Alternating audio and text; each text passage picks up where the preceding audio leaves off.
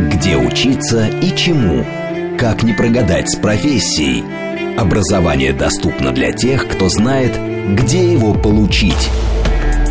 О поступлении в ВУЗы, новых специальностях и учебных процессах рассказывают ректоры и преподаватели университетов. Радио, Радио Академия. Академия. Программа предназначена для лиц старше 16 лет. Радио Академия. Вторник вечера. Я Борис Чернышов. Ну и сегодня с вами говорим опять про проблемы образования. Ну или не про проблемы, вообще давайте просто про образование поговорим. Сегодня у нас необычный гость, скажу честно. Мы сегодня не будем строить или изучать биотехнологии. Э, да даже, наверное, хотя новые технологии тоже, возможно, в этой среде используются. Ну, Используются, используются, наверное. Поэтому хочу сразу представить сегодняшнего гостя. Сегодня у меня в гостях ректор Российской Академии Музыки имени Гнесиных Александр Сергеевич Рыжинский. Добрый вечер, Борис Александрович. Добрый вечер всем. Привет, привет, привет. Угу. Давайте активно подключаться к нашему разговору. Пожалуйста, вспомните э, про свои, может быть, какие-то музыкальные вещи, где, где кто учился. Может быть, у нас есть э, те, кто прошел через э, школу Гнесиных. Э, отпишитесь, пожалуйста, расскажите про ваш опыт, про то, как вам, что вам нравилось. Э, поностальгируйте, пожалуйста, с нами вместе.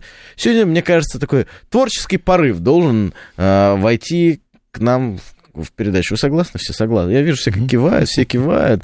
А как это сделать? Как дать, э, так сказать, выпуск э, своему творческому пару? Это можно сделать разными путями. Первое, это смс-портал наш, плюс семь девять два пять восемь восемь восемь восемь девяносто четыре восемь. Телеграмм для сообщений, говорит МСК-бот. Прямой эфир восемь четыре девять пять семь три семь три девяносто четыре восемь. Телеграмм-канал Радио «Говорит МСК», YouTube-канал «Говорит Москва». Это для тех, кто хочет нас увидеть. И, конечно же, мой телеграм-канал Чернышов. У вас, если есть телеграм-канал, тоже давайте. У вас есть телеграм-канал? У нас есть телеграм-канал Академии. Расскажите, пожалуйста. Российской музыки имени Гнесиных, поэтому можно просто даже найти его. Рам Гнесиных и подписаться на нас. Вот э, Код Z пишет, э, что у нас лучшие музыканты, которых знает весь мир. Вообще, вот э, интересно поговорить про вашу академию. Академия с невероятной историей, академия с просто... Э, ну, я знаю, какой у вас конкурс на поступление. Конкурс хороший, понятно, что есть разные специальности, но, угу. тем не менее, у нас по э, таким наиболее востребованным специальностям сейчас 25-27 человек на место, что для музыкального вуза э, довольно Вышаг, скажем. Да. скажем просто, вышаг, топ абсолютно. А расскажите, кого вы ждете у себя э, вот, в академии? Вот очень честно, как мне как депутату, мне как депутату постоянно звонки, типа, вот как вот в Гнесинку поступить? Как поступить? Э, дай-ка замолви за кого-то словечко туда еще, туда-сюда. Э, а вот как поступить? И кого вы ждете? И на самом деле, вот выпускник Гнесинки и абитуриент Гнесинки, он кто такой на самом деле? Ну, мы всегда ждем талантливых, в первую очередь, талантливых угу. людей. Э, и это не просто слова, это именно а, вот тот образ, э, который вообще у нас у всех ассоциируется с понятием гнесенец, потому что гнесенец равно музыкант.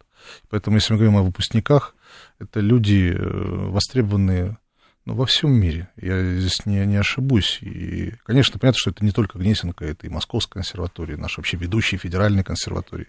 Но мне однажды в жизни довелось удивиться и я до сих пор помню это удивление, когда, э, работая с э, оркестром Базельская симфониетта в Базеле, э, я пытался, насколько мог, объясняться по-английски в перемешку с итальянскими терминами, угу. а потом меня большая часть музыкантов сказала, да говори проще, по-русски просто. Потому что действительно многие оркестры можно сказать, используют русский язык в качестве основного, потому что mm-hmm. они русские музыканты. Или даже не обязательно русские этнические, но получившие образование в наших вузах. Потому что вот сегодня в Несенке обучается представители 31 страны.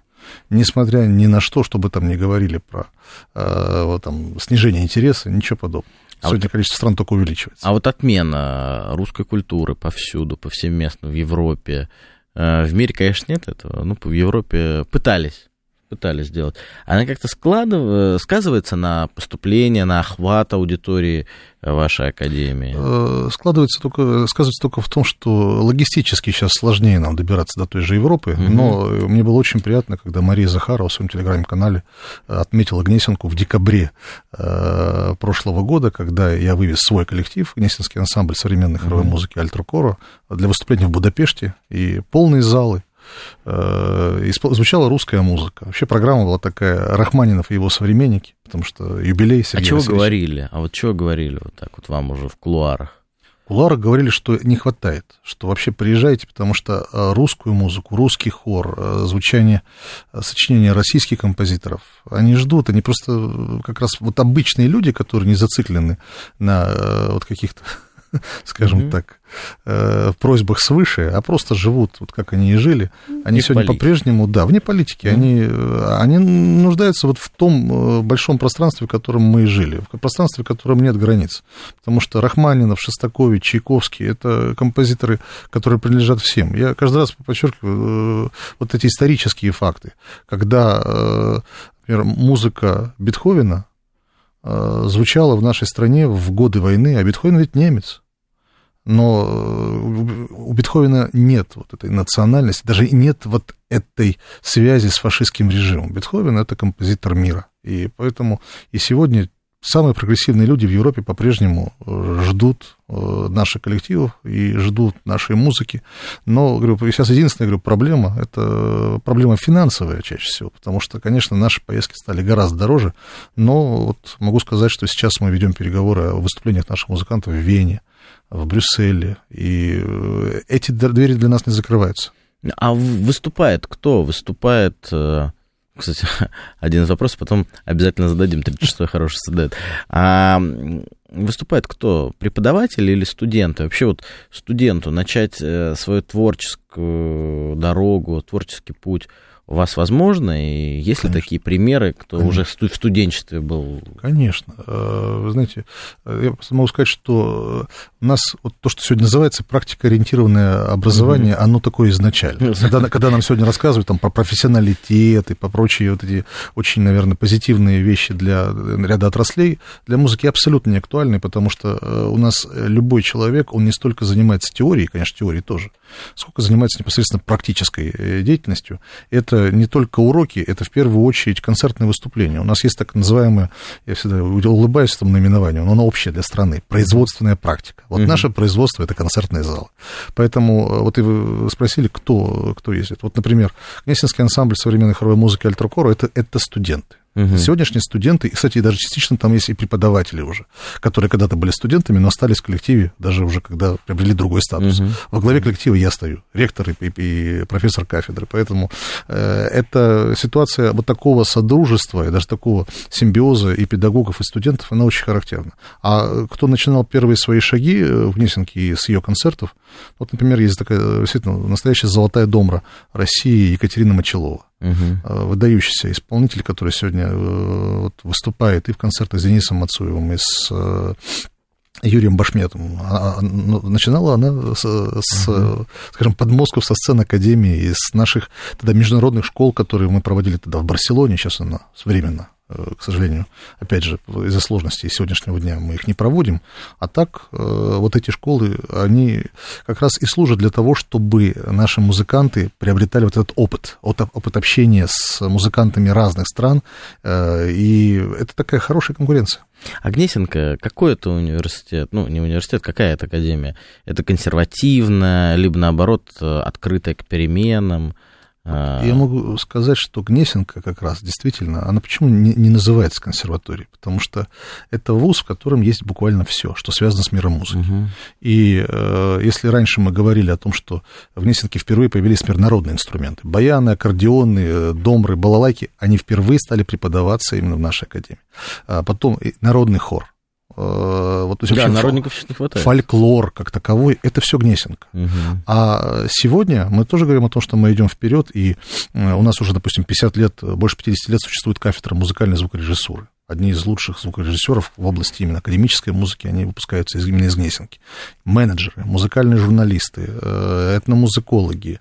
Э, это все родилось в последние 10-15 лет. И в этом году мы открываем программу, которая называется «Медиакомпозиция» музыка для кино, музыка для театра, музыка для э, гейм-индустрии, для рекламы. То есть угу. это все требует определенного образования, умения работать и с э, продюсерами, умения э, работать с определенными технологиями. И это не совсем то же, что, например, композитор, который пишет музыку для угу. опер, э, то есть который пишет, то есть, который пишет оперы или который пишет квартеты. То есть это все-таки определенная специфика. И в этой части могут тем самым подтвердить, что мы постоянно в движении. И, это даже заключено и в том, что сегодня контингент студентов у нас больше трех тысяч человек. Для музыкального вуза да, это, это ну, могу сказать, это, такого нет ни в нашей стране, ни в Европе. Да. И э, если учесть, что когда я учился, это было не так давно, где-то лет 20 назад, э, нас было где-то 1200 человек тогда контингент. То есть вы понимаете, что за эти годы Гнесинка сделал. Конечно. Вообще, на самом деле, интересно ваш, ваш персональный путь. Вы действительно сегодня являетесь самым молодым ректором Гнесинки за всю ее историю. Как коллектив принимал такую новацию? Ну, я могу сказать, что с учетом того, что большинство подавляющее проголосовали за, а, у нас же абсолютно честная история. Все, да, Тайное голосование формат, да. полагается. То есть э, было три голоса против и 186 голосов за. Соответственно, 189 голосов... Э, Демократия? Демократия. Нет, ну, во всяком случае, все... Как... Еще раз дистанционное электронное голосование применим. Не, ну, тогда мы еще мы об этом не знали. И, конечно, ну, понятно, что есть определенные... Может быть, могли быть определенные сомнения, но, не знаю, не мне судить, не мне отвечать на вопрос, отношении того, как э, ко мне относятся сегодня. Хотя, если мы говорим конкретно о вот этой моей временной да. точке, то ректор в 42 года в Академии уже был. Mm-hmm. Им был Владимир Николаевич Минин, Э, выдающийся mm-hmm. хоровой дирижер, вот он как раз в 42 года вступил в должность ректора. Я, видите, несколько раньше это сделал. Ну, Поэтому на сегодняшний момент уже не могу считаться самым молодым. Александр задает хороший вопрос. Школа и Академия Гнесиных. Это вертикаль. Насколько проще поступать в Академию выпускнику школы Гнесиных? Какой конкурс на поступление по классу фортепиано? А, значит, по прошлому году у нас конкурс, я могу сейчас где-то ошибиться в цифрах, э, по фортепиано, он где-то у нас всегда вращается от 7 до 9 человек на место. Он не такой высокий, как, например, на э, мюзикл или, там, допустим, на эстрадный вокал, но, тем не менее, это все-таки высокий конкурс. Да, да. Конечно, Гнесинцу в какой-то степени поступать, э, мне, мне кажется, проще, ну, это я сам просто вот ощущаю, просто потому что э, и область теории музыки, и область все-таки профессионального исполнительства, она все равно здесь максимально близка, потому что это одна атмосфера, одна метода, и э, уже, ну, по сути, погружение вот в те э, реалии, которые может быть, человеку из другого мира, там, имеется из другого музыкального училища или там, музыкальной школы несколько сложнее будет. Поэтому, конечно, многие гнесинцы поэтому и находятся внутри угу. всей нашей системы, и от школы через училище в ВУЗ а, приходят уже, значит, можно сказать, гнесинцам там, в третьем поколении уже. А, 36 это хороший вопрос. Вы уже, кстати, о нем начали говорить. Пожалуйста, сравните Гнесинку и консерваторию. Кто из них круче? Э, знаете, я э, не буду говорить там по поводу круче, не круче, но мне в свое время очень понравилась мысль э, Дины Кернарской, которая а, как-то вот когда мы говорили о вот этой ситуации, вот этой, ну, не знаю, вечной конкуренции, вот такого то ли содружества, то ли вот какого-то состязание между двумя вузами, сказала, что по большому счету э, у каждого из этих вузов своя дорога. Почему? Потому что когда создавалась э, академия, она создавалась как педагоги... музыкально-педагогический институт, Елена Фабиановна Гнесина четко сказала, вот ниша наша – это музыкальная педагогика, потому что консерватория выпускает выдающихся исполнителей, музыкантов, да, теоретиков, да. а кто будет их воспитывать. И, собственно, сам путь Елены Фабианны, которая закончила угу. фортепиано, э, по классу фортепиано Московскую консерваторию, с малой серебряной медалью закончила. И э, она, тем не менее, предпочла путь педагога, который взрастил многих талантливых пианистов, и вообще фактически была родоначальницей особой Гнесинской фортепианной школы, и тем самым показав на ту миссию, которая будет заниматься в последующем ее детище. Сначала музыкальное училище, потом и э, академия. И поэтому вот сравнение Дина Кирнавской мне очень понравилось. Вот консерватория — это такая, знаете, настоящая вертикаль. Это постоянное стремление к совершенствованию внутри вот того круга специальностей, которые изначально консерватория избрала. Потому что действительно оно почти не расширяется, но только совершенствуется.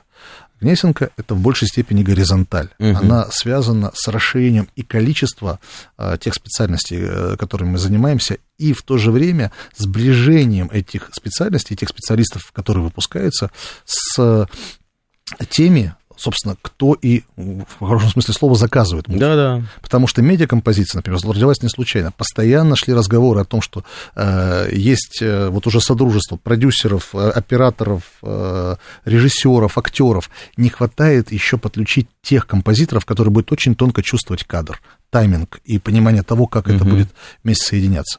Поэтому э, вот это расширение постоянно в направлении и нашего общества, и его запросов, и в то же время понимание, что есть новые области, которые там просто необходимо охватить, это вот как раз отличает Гнесинку. Поэтому вот, в настоящий момент я могу сказать, что э, никакой там вражды, конкуренции, ну, ну нет этого. Кооперация. Вот, между прочим, вот я могу сказать, вот даже последний раз на зимнем фестивале Юрия Абрамовича Башмета два хора, московский, э, значит, хор, э, камерный хор Московской консерватории, это Александр Вячеславович Соловьев, руководитель, и мой Гнесинский ансамбль современной хоровой музыки выступали на сцене вместе, исполняя гениальный стикс Гея Кончелли вместе с э, оркестром Юрия Абрамовича. То есть вот это сегодняшнее время, я считаю, И это что очень хорошо. Очень, надо всем очень объединяться. Плечом к плечу, как говорится. Мастер задает прекрасный вопрос. Спасибо, кстати, за вопрос. Это немножко отвлечет от того, да, что да. вы говорите. Но вот прям, что называется, в кость, в нерв, правильно даже сказать. А почему такой парадокс? Он вопрос такой. У нас лучшие классические музыканты, а популярная музыка так себе. Вот, кстати, да. Эти... Может быть, это не вопрос музыкантов, может, это вопрос Нет. публики? Которая потребляет э, вот эту класси... не классическую, а популярную музыку? Вот я вам скажу, что действительно вопрос э, непростой, и я могу сказать, что экспертом в этой области, безусловно, я не являюсь. Это поэтому скорее даже будет взгляд дилетанта, потому что я академический музыкант с 6 лет. Я с 6 лет в хоре, и ничего другого э, и более прекрасного уже в своей жизни я не знаю. А если говорить, конечно, об этой области, области популярной музыки, э, у нас есть свои э, и откровения порой, и очень, очень хорошие работы, но, э, конечно, процент, э, хотелось бы, чтобы процент был выше таких работ, но могу сказать, наш факультет вот, музыкального искусства эстрады, он сравнительно молодой. И, по, по сути, то, что мы сегодня делаем, это э, вот существует, ну, вот в сравнении с другими специальностями еще вот ограниченное количество времени. Ну, Хотя... Ну, а что-то вышло уже такое Ну, вот смотрите, вот э, если мы говорим с вами даже о шоу «Голос», угу. и о том, что там происходит, а там происходят довольно интересные порой вещи, вот можно даже помониторить, какое количество гнесинцев за это время э, прошло, и причем, как а, я обратил всегда, обращаю на это внимание, а, они э, во многом были очень-очень популярны, даже в контексте вот того или иного сезона. голосований да. и так далее, да? Да, и это было связано с тем, что вот непосредственно и сам вокальный материал, и владение э, своим голосом у них было на порядок выше, чем у тех, кто просто считал, что достаточно просто иметь от природы хороший голос, слух, и уже с этим выйти на сцену. Поэтому просто даже можно помониторить Гнесинка голос, и мы можем увидеть, угу. какое количество э, за это время вот, довольно талантливых ребят прошло через э, вот, вот этот проект. И я думаю, что если мы объединим свои усилия э, и с теми, кто заказывает музыку, с продюсерами, в принципе, с многими из них... С радиостанциями, мы, да, да, мы дружим. Вот мы же, э, собственно, из-за этого и запустили, благодаря проекту «Приоритет 2030», э, сейчас наш первый действительно лейбл «Дом Гнесиных», который э, мы заявили только в конце прошлого года, и сейчас вместе с нашими звукорежиссерами, с нашими э, продюсерами, опять же, домашними, у нас же есть и свой продюсерский mm-hmm. факультет, мы занимаемся ну, фактически вот выходом вот в основные стриминговые платформы. вообще неожиданно, на самом деле, я сейчас от вас услышал, только сейчас понял. Я с приоритетом 2030, это программа, которую Фальков запустил, да, да. Валерий Николаевич, министр, сталкивался на разных площадках, там новые лаборатории открывали, э, не знаю, оборудование покупали, развивали университеты. Я даже не мог подумать, что за счет государства, это позитивная абсолютно оценка, что еще и поддерживает молодежь так вот да. через создание лейблов. Да. Это очень круто. Я могу сказать, круто. что... Э, я просто, Такого не было никогда. Если сейчас можно все-таки в эфире, я просто скажу, Валерий Николаевич, да. огромное спасибо, потому что это был действительно абсолютно честный диалог тогда, когда э, мы с ним, с Григорием Анатольевичем Заславским, ректором ГИТИСа, э, да. вот, пришли просто поговорить и, знаете, высказать в какой-то степени свои обиды, потому что когда-то в проект 5.100 мы не вошли, угу. а когда мы говорим про все-таки задачи этого проекта, там же не только вопросы научно-технологического развития нашей страны, но это вопрос еще и экспорта образования. А да вопросе да, да, экспорта образования уж наши вузы могут дать фору многим. И э, вот Притом этой... ориентируется это больше даже на Европу, ваше образование, чем числе, на Африку. Я скажу честно, до сих пор ведь Европа у нас. Конечно. То есть вот кто бы там что ни говорил, у нас они продолжают учиться, потому что, ну, что говорить. Я, я всегда так осторожно говорю, одна из лучших школ. Вообще, э, я всегда считаю, лучшая школа музыкального образования именно в России. У нас, э, вот если мы говорим про вот эти наши выдающиеся достижения в искусстве, балет и музыка. Вот это то, что э, всегда было исконно, можно сказать, русским, если мы говорим вот с 19 века, а балет еще раньше, да. э, вот таким достоянием нашей страны. Это остается и сегодня. Кстати, смотрите, какие аналогии вот э, событий. Раньше мы от, закрывались от Европы, не показывая балет, запрещая mm-hmm. ездить разным концертным группам. Сейчас Европа закрылась от нас. И что тогда появился невероятный голод на искусство русское что и сейчас. Вот вы, мы с этого начинали, а, безумный голод появился. Все хотят что-то заполучить. Это не просто диковинка, это скорее такой культурный деликатес, который да, перестал поставляться. Соответственно, а и, и голод сразу появляется. Да, и желание побольше услышать. Э, не всегда там какой-нибудь Моргенштерн, я не знаю, он там, если какой-нибудь агент или не агент, то сразу давайте промаркируем это. Угу. А вот именно наше вот это золотое, бриллиантовое искусство, угу. золотые голоса, услышать, увидеть э, нашу музыку, э, театр, балет. Вот, и я уверен, что в ближайший год-полтора года вся эта стена начнет рушиться из-за того, что тот спрос, который есть сейчас в Европе, он будет просто колоссальным.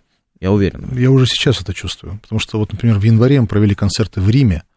А, и могу сказать, что когда мы, это спасибо э, как раз Дарье Пушковой, которая является руководителем нашего Центра да. Э, культуры и науки в Риме, она, э, как сказать, вот организовала вот эту регистрацию на мероприятие, но фактически она закрылась уже через сутки после открытия, потому что количество мест оказалось гораздо меньше, чем количество желающих, которые пришли на эти концерты. И общаясь с теми же итальянцами после концерта, я понял, что вот искренние люди, хотя оказалось Италия, да, вот да, это да. центр музыки, а, а, а русскую музыку очень ждут. А потому что у них э, их европейская, даже не европейская, а их квартиры национальные, они скуднеют из-за того, что общий тренд на единство, уничтожение вот этой классики, которая осталась, он все-таки налицо. А русский стандарт, он как был так и остался. Он, да, кстати, так, согласен. так и в культуре и в образовании. У вас в этом плане э, невероятное место, позиция в системе образования, в системе культуры. Я бы даже э, сказал, сейчас, сейчас объясню. Э, вопреки. Вопреки. Потому что, а, если мы говорим об образовании в последние годы, и если мы говорим даже о последнем 30-летии, все то, что сохранялось, оно сохранялось во многом вопреки тому, что нам навязывают. Александр Сергеевич, мы не вопреки, а из-за времени вынуждены э, будем с вами продолжать этот разговор, но Вернемся мы к этому разговору очень скоро, буквально через новости. Это Радиоакадемия, я Борис Черншов, сегодня у меня в гостях ректор Академии музыки имени Гнесиных э, Александр Сергеевич Рыжинский. О поступлении в вузы, новых специальностях и учебных процессах рассказывают ректоры и преподаватели университетов. Радио, радио, Академия. Академия. Вторник вечер. Радио Академия, говорит Москва. Я Борис Чернышов, у меня сегодня в гостях ректор Российской Академии музыки имени Гнесиных Александр Сергеевич Рыжинский. Э, всем добрый вечер, привет-привет. Ну, вообще, на самом деле, самое интеллектуальное шоу сегодня у нас здесь с вами.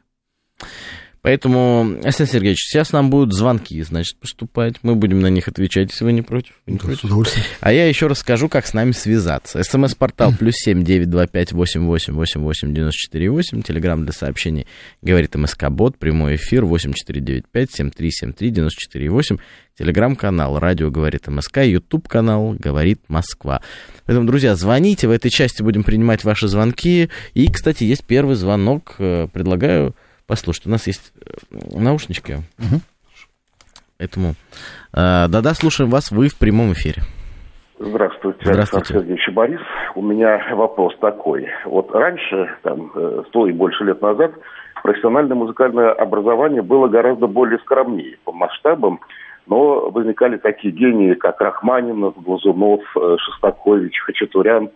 Вот почему сейчас, когда образование музыкальное стало гораздо более широким, не возникает людей, которые также профессионально умеют в музыкальной форме отражать чувства своей эпохи? Чем Спасибо. Спасибо. Ну, если честно, не согласен с этим, потому что э, и после Рахманинова э, было большое количество композиторов, которых мы с вами хорошо знаем. Ну, вот, например, э, Микаэл Таривердиев, если мы говорим даже о, о тех, кто все-таки не относится к эпохе Рахманинова, относится к советскому времени. Вот, казалось бы, это же и композитор, пишущий музыку то есть высокого уровня, академическую, и в то же время который, композитор, который известен всей стране как э, автор музыки кинофильмов «17 мгновений весны», э, «Ирония судьбы» «С легким паром», э, композитор Гнесинец, выпускник Хачатуряна. Сегодня э, те композиторы, которых я могу назвать, например, Кузьма Бодров, который, наверное, мало известен э, а, Фамилии, да? Слушайте, хотя на самом деле, и вот э, если вы помните фильм «Собибор», э, то музыку к этому фильму писал э, Кузьма Бодров. Или, например, Петр Первый, э, последний русский царь и первый император. Замечательная музыка. Просто здесь проблема с тем, что огромное количество каналов, очень много информации, и в этой информации, в отличие от того времени, о котором мы говорим, и которое я застал лишь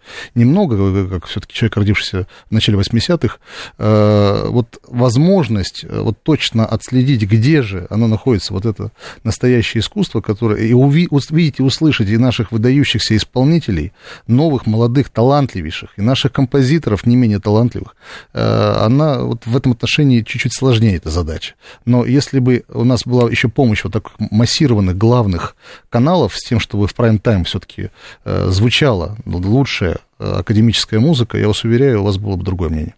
Да, да, еще у нас один звонок. Слушаем вас. Вы в прямом эфире. Алло, здравствуйте. Ага. Да, здравствуйте, здравствуйте. Александр меня зовут. А, У меня вопрос а, по а, воспитанию, скорее, детскому. Вот, скажем, если говорить о ребенке начальных классов, третий класс музыкальной школы, при подтвержденном преподавателем, так скажем, предрасположенности, стоит ли заставлять ребенка, так скажем, заниматься какое-то время м, проводить за инструментом, а фортепиано идет речь. Ну, как вы к этому относитесь? Спасибо. Э, Могу сказать, да. Стоит ли мучить сольфеджио? Да, сказать? сольфеджио в том числе. Но могу сказать, что, конечно, э, и дисциплина, и талант, они всегда идут вместе. И э, понятно, что любой нормальный ребенок, он э, не может э, концентрироваться долго на решении вот тех довольно нудных порой задач, которые требуют высокое искусство. Но могу сказать, что э, поскольку и сам отец э, э, детей, когда считаю, что музыкальное образование должно быть обязательно, заставлять в какой-то степени направлять задача родителей, безусловно, стоит. А если мы говорим о, о сольфеджио, маленький исторический факт Елены Пожалуйста, да. пожалуйста. Нас Э, всех это интересует. Значит, маленький исторический школ. факт Елены Фабиановны. Э, Когда она начинала свою деятельность в рамках музыкального училища сестер Гнесиных, она была одним из авторов идеи этого училища, там была четкая установка даже самого прайс-листа.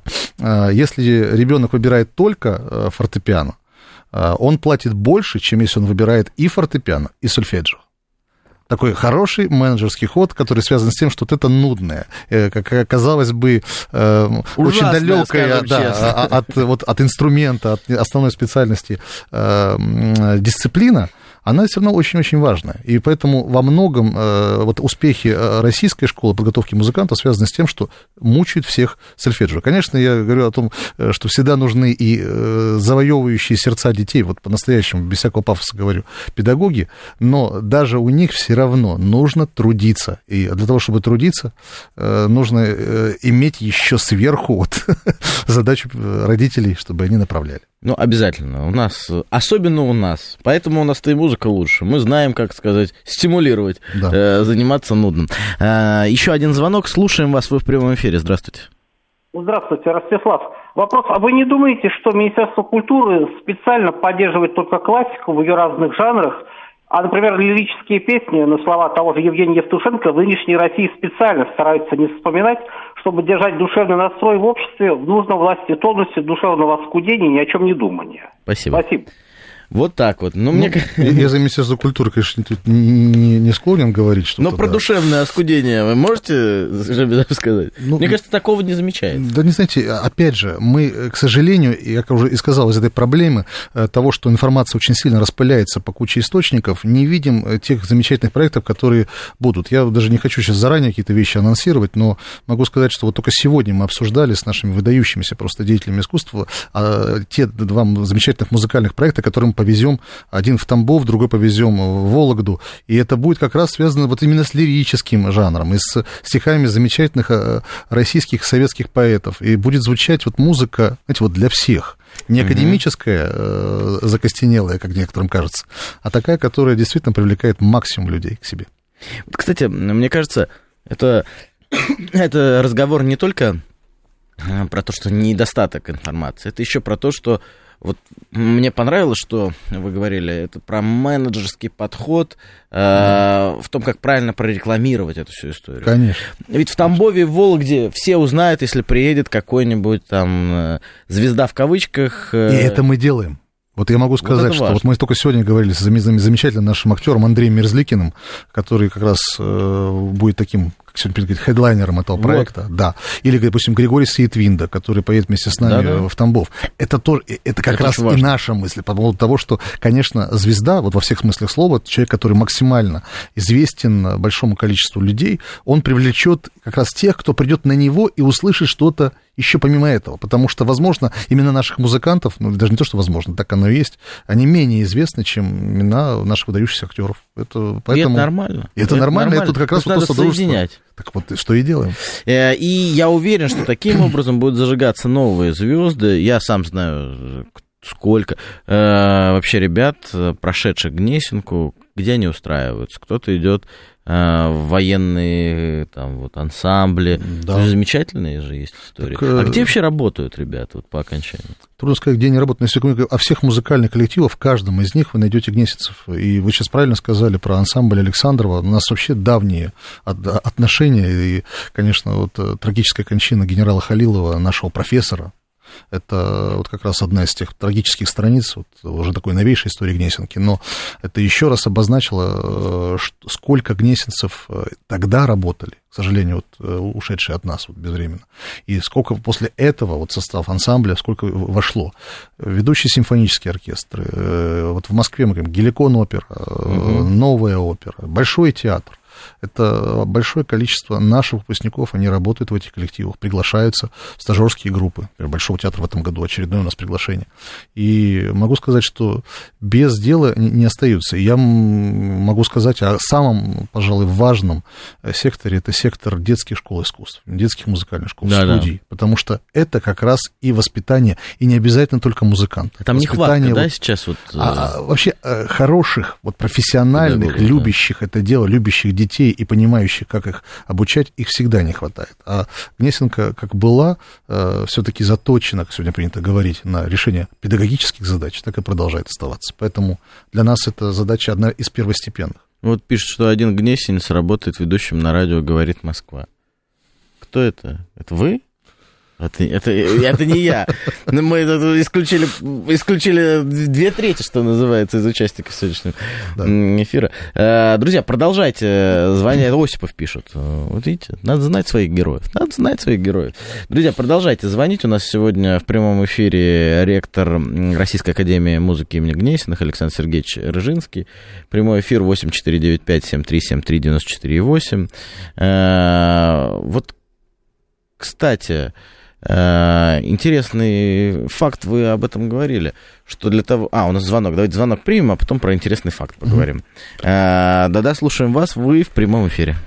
Да, здравствуйте, добрый здравствуйте. вечер, Антон Москва. Здравствуйте. А, хотел задать следующий вопрос, он такой больше в плоскости практической.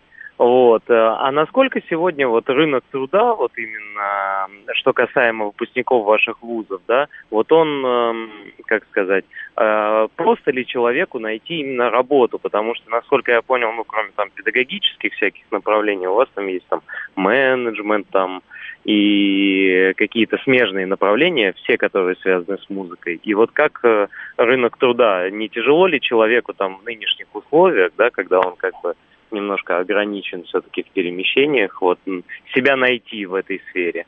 Угу.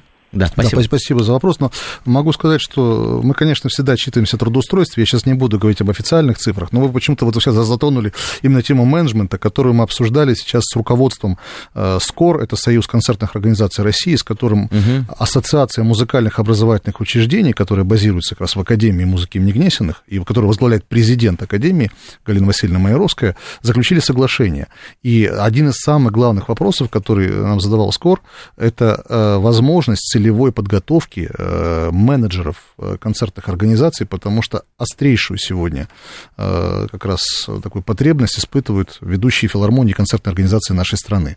А что касается действительно востребованности гнесинцев, то вот могу точно сказать, что а, вот случаев с сложным трудоустройством, когда у нас люди э, бы жаловались на то, что вот категорически кто-то не берет а, на работу, э, мы все-таки таких случаев не знаем. Единственное, что если люди как-то думают, что они будут работать э, сразу на ведущих сценах нашей страны или там сидеть за первыми пультами ведущих оркестров, конечно, это все требует и определенного опыта, и действительно определенной практики практики.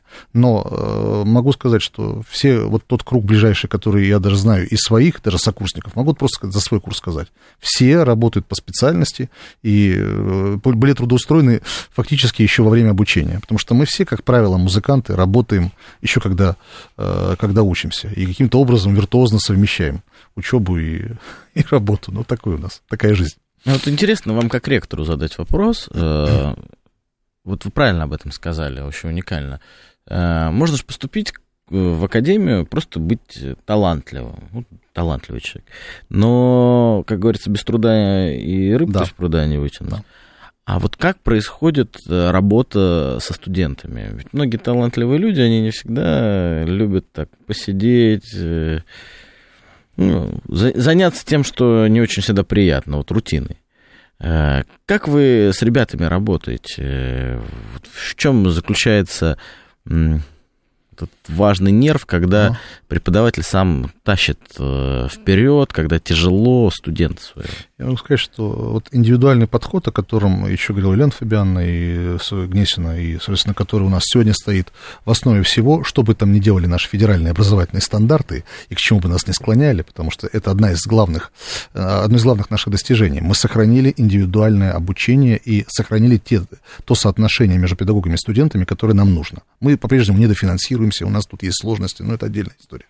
Но э, благодаря вот этому настоящему энтузиазму, настоящему горению людей, э, вот это умение даже во время отбора точно найти для человека, который поступил, его педагога.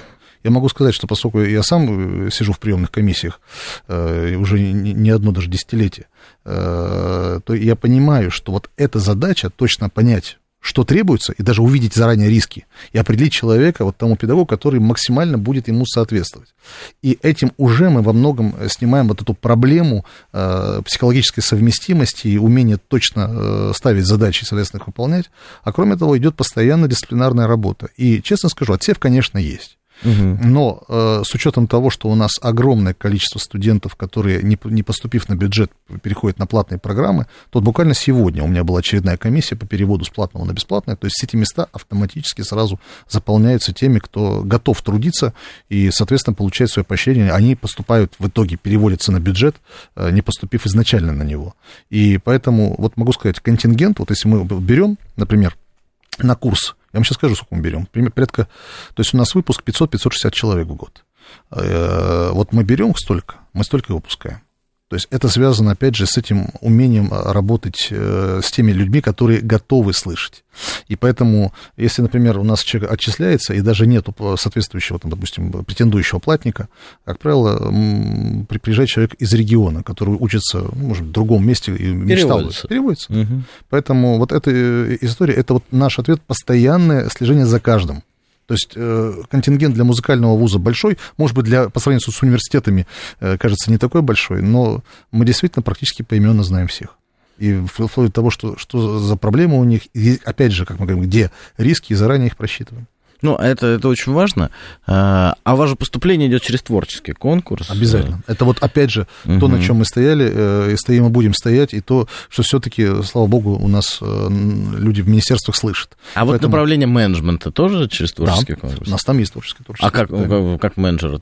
Творчески определить менеджера? Э, это представление проекта. Mm. То есть проект, как они mm-hmm. его видят, понятно, что там это еще будет история не до э, игранная во многих вещах, потому что человеку нужно. Но опять же, вот этот потенциал творческий, умение представить, э, вот как кажется, актуальный, нужный проект, обосновать эту актуальность, э, объяснить, каким образом вы найдете финансирование на него, э, это уже позволяет, в принципе, устроить такой очень э, хороший диалог с экзаменаторами и понять, вот этот человек имеет вот эту жилку, все-таки это опять же вопрос таланта. Конечно. Потому конечно. что менеджер это тоже талант. Конечно, конечно. А дальше, понятно, образование, дисциплина и, дай бог, уже выход профессионалов в свет. Смотрите, а, вот уже поколение гнесинцев, большое количество поколений Конечно. сменилось.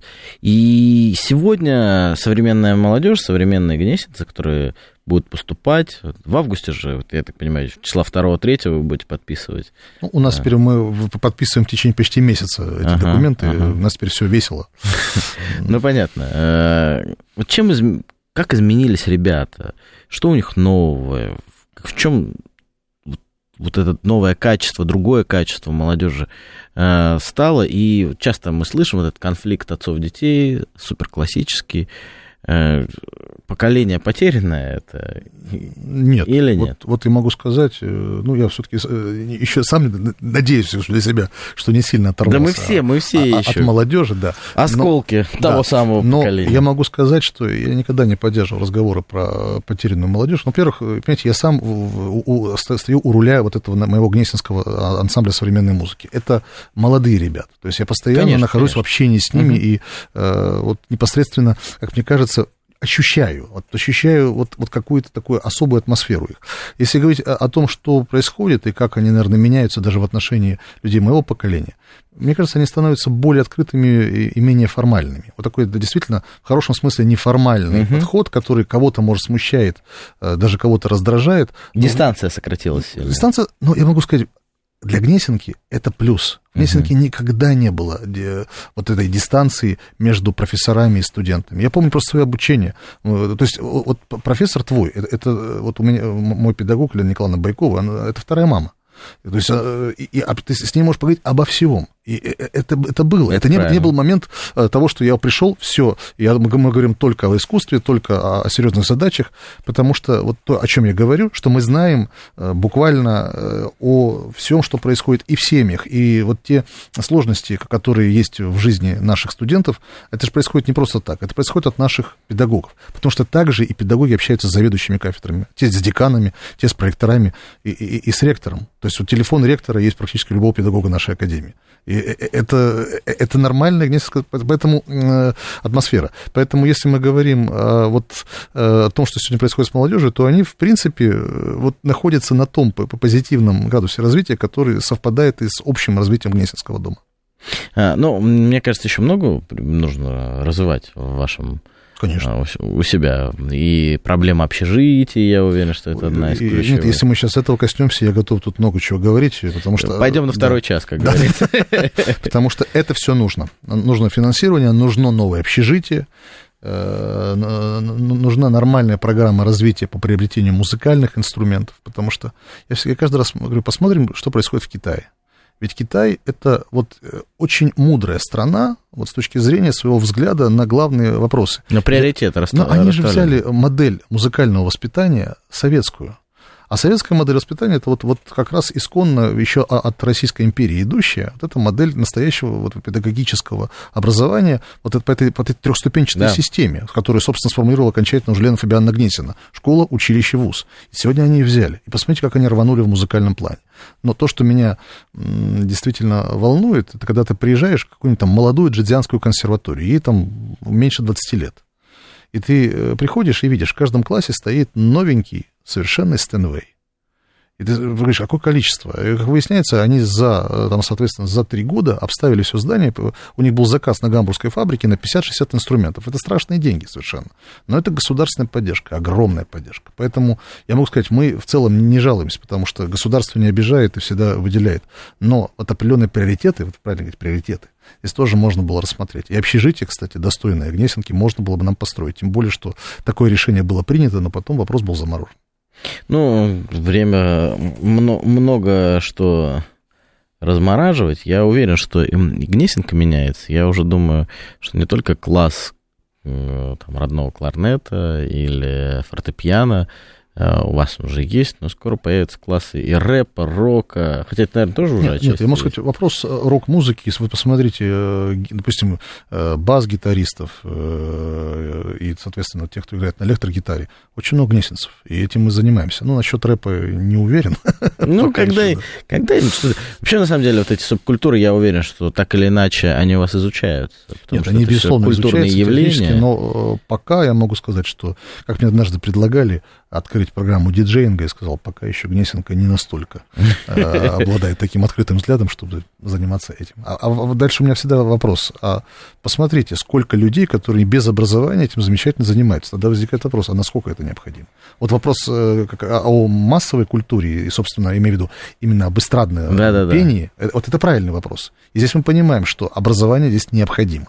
А есть еще довольно спорные специальности, которые только себя еще, даже не специальности, а вот направления, Подходы, да? которые пока себя еще не нашли окончательно, скажем. Но, может, им это не нужно. Это же все равно академизация определенная. Она не всем, как говорится, идет. Ну да, ну костюмчик свой так или иначе э, разным форматом изучения музыки, я думаю, что вы сошьете. Александр Сергеевич, в целом хотелось бы сказать большое спасибо я от лица слушателей, от лица всех, кто работает над этой передачей. Сегодня большое удовольствие было с вами просто общаться. Э, у вас и сама речь как музыка. Э, спасибо. Нам, нам это было приятно всем слышать. И сегодня темы мы, главное, такие важные обсудили, потому что не всегда вот эта стереотипизация масса университетов высшего образования в России. Университет это вот что-то там, как колбы, какие-то такие аудитории огромные вот этого индивидуального подхода, его не всегда можно найти, этот индивидуальный Понятно. подход. А может, там это, это, это и не нужно в такой степени. Конечно. А, а мы всегда говорим, музыкант, вообще творческий человек, это, кто бы там что ни обижался, почему-то обижается на эту историю, говорит, штучный товар. Но вот эта история, вот действительно вот такого ручного, а, ручной отделки каждого нашего выпускника, это как раз и секрет успеха нашей школы.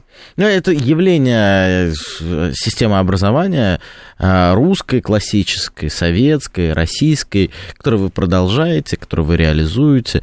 Это очень важно для нас, для всех, кто интересуется вообще э, темой образования в целом.